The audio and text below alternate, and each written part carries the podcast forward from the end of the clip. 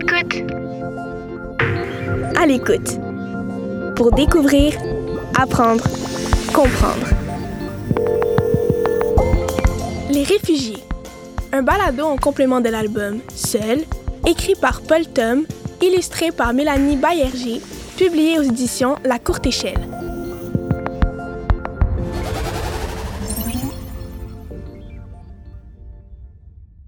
Les réfugiés. Salut toi! Est-ce que tu as déjà entendu parler des réfugiés venus de Syrie, d'Haïti, du Rwanda? Ou peut-être plus récemment d'Ukraine? Peut-être as-tu dans ta classe des camarades qui sont des réfugiés? Ou peut-être que tes grands-parents étaient des réfugiés quand ils sont arrivés ici? Ah, et peut-être même que tu es toi-même réfugié et que tu es arrivé récemment dans un nouveau pays? En tout cas, si jamais tu t'es déjà posé des questions à propos des réfugiés, eh bien aujourd'hui, je vais te raconter une partie de leur vécu. Tout d'abord, tu dois savoir qu'il y a une différence entre une personne migrante et une personne réfugiée. Écoute bien. Un migrant quitte son pays par envie et parce qu'il rêve de vivre dans un autre pays. Par exemple, les parents de Juan ont quitté l'Argentine pour venir travailler en tant qu'ingénieur au Québec.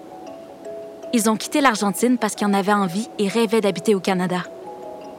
Les réfugiés, eux, ne quittent pas leur pays ni par envie ni par choix. Ils quittent leur pays car ils sont en danger et parce que leur vie en dépend. Mais c'est quoi les dangers que fuient les réfugiés? Sache qu'il y a plusieurs types de dangers que les humains peuvent rencontrer dans le monde. Tu peux être en danger à cause de la guerre parce que les humains malveillants au pouvoir ont décidé de bombarder une région du monde. Par exemple, les grands-parents de Janani ont dû quitter le Sri Lanka car le gouvernement persécutait leur peuple, les Tamouls. Tu peux être en danger à cause de tes idées politiques ou tes croyances religieuses, ou tout simplement parce que tu es différent du reste de la population. Tu peux être en danger lorsque tu aimes une personne du même sexe que toi. Tu peux aussi être en danger à cause du réchauffement climatique, de la sécheresse, des tsunamis, des tremblements de terre qui détruisent ta ville. Comme tu peux l'imaginer, dans ce genre de situation, les réfugiés doivent souvent quitter leur pays en urgence pour se sauver du danger.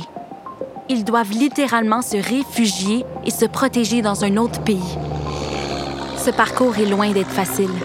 Il est souvent semé de grosses embûches. Souvent, quand les réfugiés arrivent dans un autre pays, ils sont placés dans des camps où ils vivent avec d'autres réfugiés dans des conditions qui sont désagréables. Ils doivent aussi remplir des tonnes de papiers officiels, souvent dans une langue qu'ils ne parlent pas. Il faut alors trouver des traducteurs ou des traductrices pour remplir ces formulaires interminables. Ce sont des papiers qui demandent plein d'informations aux réfugiés. C'est une façon de raconter leur histoire et la raison de leur venue dans ce nouveau pays. Avec ces papiers, les réfugiés demandent officiellement l'autorisation de rester dans ce nouveau pays d'accueil. C'est ce qu'on appelle une demande d'asile. Les grands-parents de Janani ont rempli ces papiers-là pour venir se réfugier au Canada quand ils ont fui le Sri Lanka. Ça a été très difficile pour eux de raconter toutes les violences qu'ils ont vécues.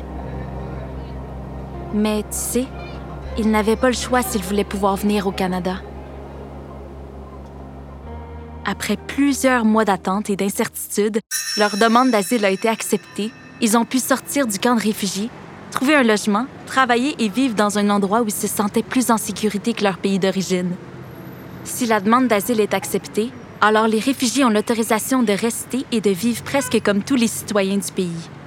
Ils peuvent travailler, trouver un logement, ouvrir un compte à la banque, envoyer leurs enfants à l'école, mais ils ne pourront pas voter. Maintenant, ferme les yeux.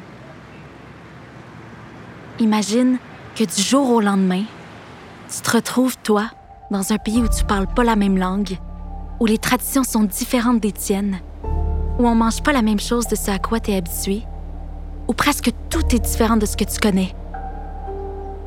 Je sais pas pour toi, mais moi je me sentirais un peu perdue et j'aurais peur. C'est pourtant ce que la plupart des réfugiés doivent surmonter. Pour un réfugié, ce nouveau départ dans un nouveau pays n'est jamais facile. Comment trouver un logement ou un travail lorsque tu parles pas la langue?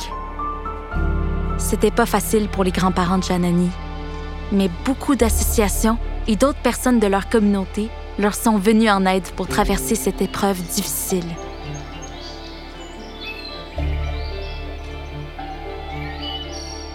Après plusieurs années de dur labeur et de sueur, les grands-parents de Janani ont maintenant un travail qui leur plaît, ont pu acheter une maison avec un pommier dans leur jardin.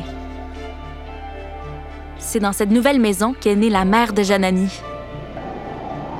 Comme tu as pu l'entendre, la vie des personnes réfugiées est souvent semée de plusieurs embûches et de nombreux obstacles doivent être surmontés. C'est souvent grâce à la solidarité et grâce à leur propre résilience que les réfugiés arrivent à se créer une nouvelle vie dans leur pays d'accueil. Si les parents de Janani ont réussi à construire une vie nouvelle et belle, sache que c'est pas le cas pour de nombreux réfugiés qui doivent vivre des difficultés toute leur vie. J'espère que maintenant tu en sais un peu plus sur les réfugiés. Tu pourras toi aussi être solidaire avec les histoires des autres humains de la Terre.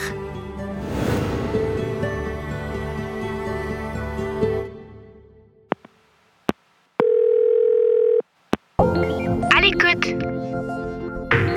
À l'écoute. Pour découvrir, apprendre, comprendre. Ce balado est une production La puce à l'oreille, créée dans le cadre du Prix des libraires 2023. Le projet À l'écoute est rendu possible grâce au soutien financier du gouvernement du Québec. Un texte de Brinda Konisha-Chandra avec la voix d'Océane Kitura Bohémie Toutou.